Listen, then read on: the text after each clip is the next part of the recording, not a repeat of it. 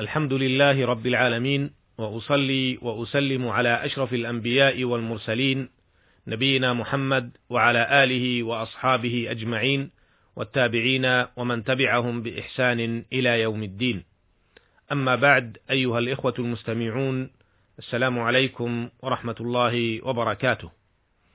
تحدثنا في الحلقة السابقة عما رواه الشيخان عن إسحاق بن عبد الله بن أبي طلحة عن أنس بن مالك رضي الله عنه أن جدته مليكة دعت رسول الله صلى الله عليه وسلم لطعام صنعته له فأكل منه. ثم قال قوموا فلاصلي بكم. قال أنس فقمت إلى حصير لنا قد اسود من طول ما لبث فنضحته بماء. فقام عليه رسول الله صلى الله عليه وسلم. وصففت أنا واليتيم وراءه. والعجوز من ورائنا. فصلى لنا ركعتين ثم انصرف. ولمسلم أن رسول الله صلى الله عليه وسلم صلى به وبأمه فأقامني عن يمينه وأقام المرأة خلفنا.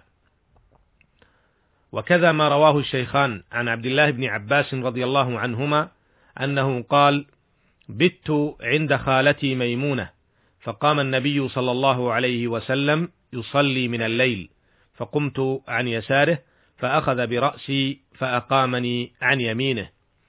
وعرفنا في وقفات ثلاث بعض الأحكام والفوائد المستنبطة من هذا من هذين الحديثين الجليلين. عرفنا صحة مصافة الصبي الذي لم يبلغ في الصلاة سواء كانت صلاة فريضة أم صلاة نافلة على ما ذهب إليه جمهور أهل العلم. كما عرفنا كريم خلق النبي صلى الله عليه وسلم وعظيم تواضعه عليه الصلاة والسلام حيث أجاب دعوة هذه العجوز بالرغم من مشاغله وهمومه في مصالح الأمة كلها لما في ذلك من الأدب العظيم والخلق الفاضل فنعم الأسوة والقدوة عليه الصلاة والسلام. وفي هذه الحلقة نكمل بقية فوائد بقية فوائد وأحكام الحديثين في الوقفات الآتية. الوقفة الرابعة قول أنس رضي الله عنه: فنضحته النضح الرش وقد يراد به الغسل.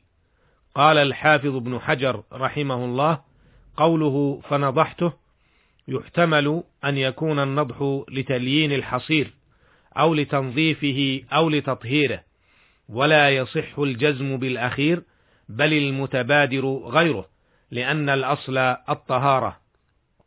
انتهى كلامه رحمه الله. الوقفة الخامسة. استنبط بعض أهل العلم من الحديث أن المرأة تصف وحدها ولا تصف مع الرجال.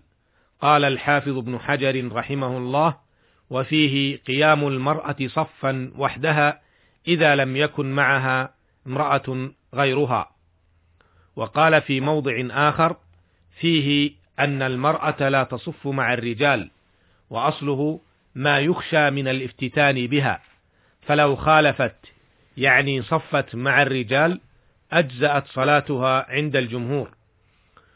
وعن الحنفية تفسد صلاة الرجل دون المرأة وهو عجيب وفي توجيهه تعسف حيث قال قائلهم دليله قول ابن قول ابن مسعود رضي الله عنه أخروهن من حيث أخرهن الله والأمر للوجوب وحيث ظرف مكان ولا مكان يجب تأخرهن فيه إلا مكان الصلاة.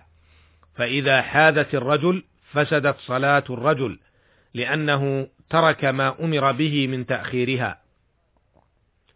وحكاية هذا تغني عن تكلف جوابه والله المستعان. انتهى كلامه رحمه الله. وخلاصة ما سبق أن المرأة تصف وحدها إذا لم يكن معها غيرها. وقد بوب الإمام البخاري رحمه الله لهذا الحديث باب المرأة وحدها تكون صفا. قال الحافظ وقال ابن رشيد الأقرب أن البخاري قصد أن يبين أن هذا مستثنى من عموم الحديث الذي فيه لا صلاة لمنفرد خلف الصف يعني أنه مختص بالرجال.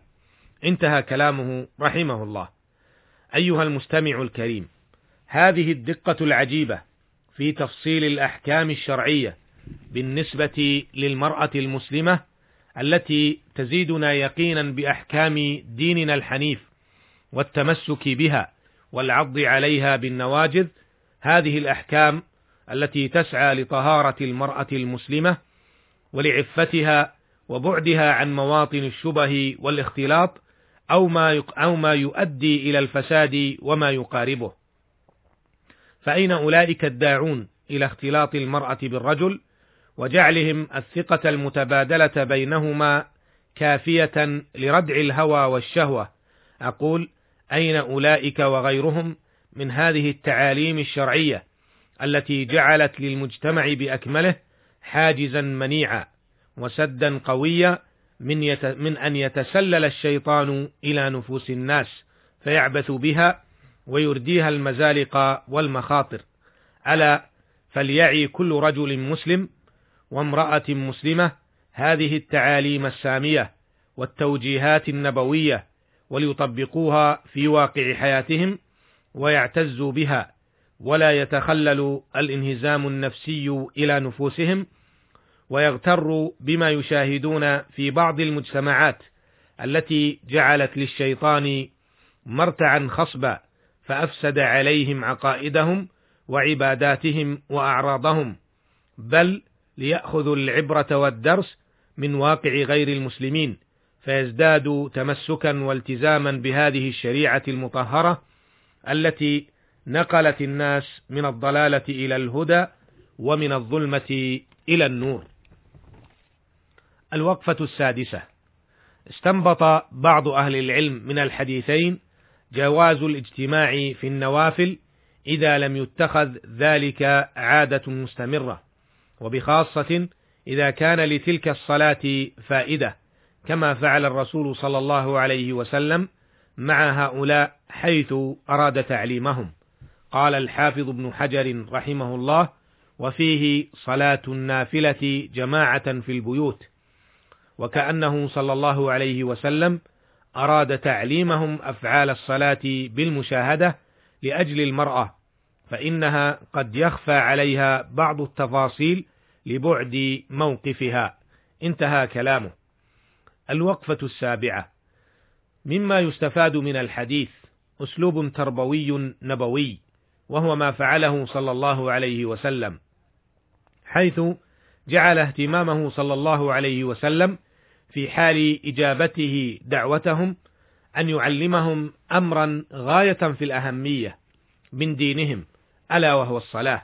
وبخاصة أن البيوت ملأى من النساء والأطفال وغالب حال هؤلاء ألا يطلعوا على كل شيء فمن المهم إفادتهم عمليا.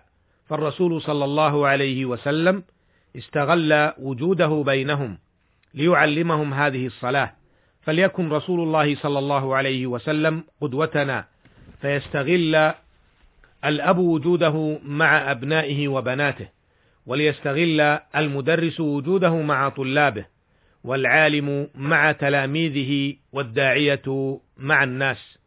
ثم ليعلم الجميع أن الدعوة إلى الخير والنصح والتوجيه لا يلزم أن تكون قولا وكلاما فالعمل أبلغ من القول في مواضعه.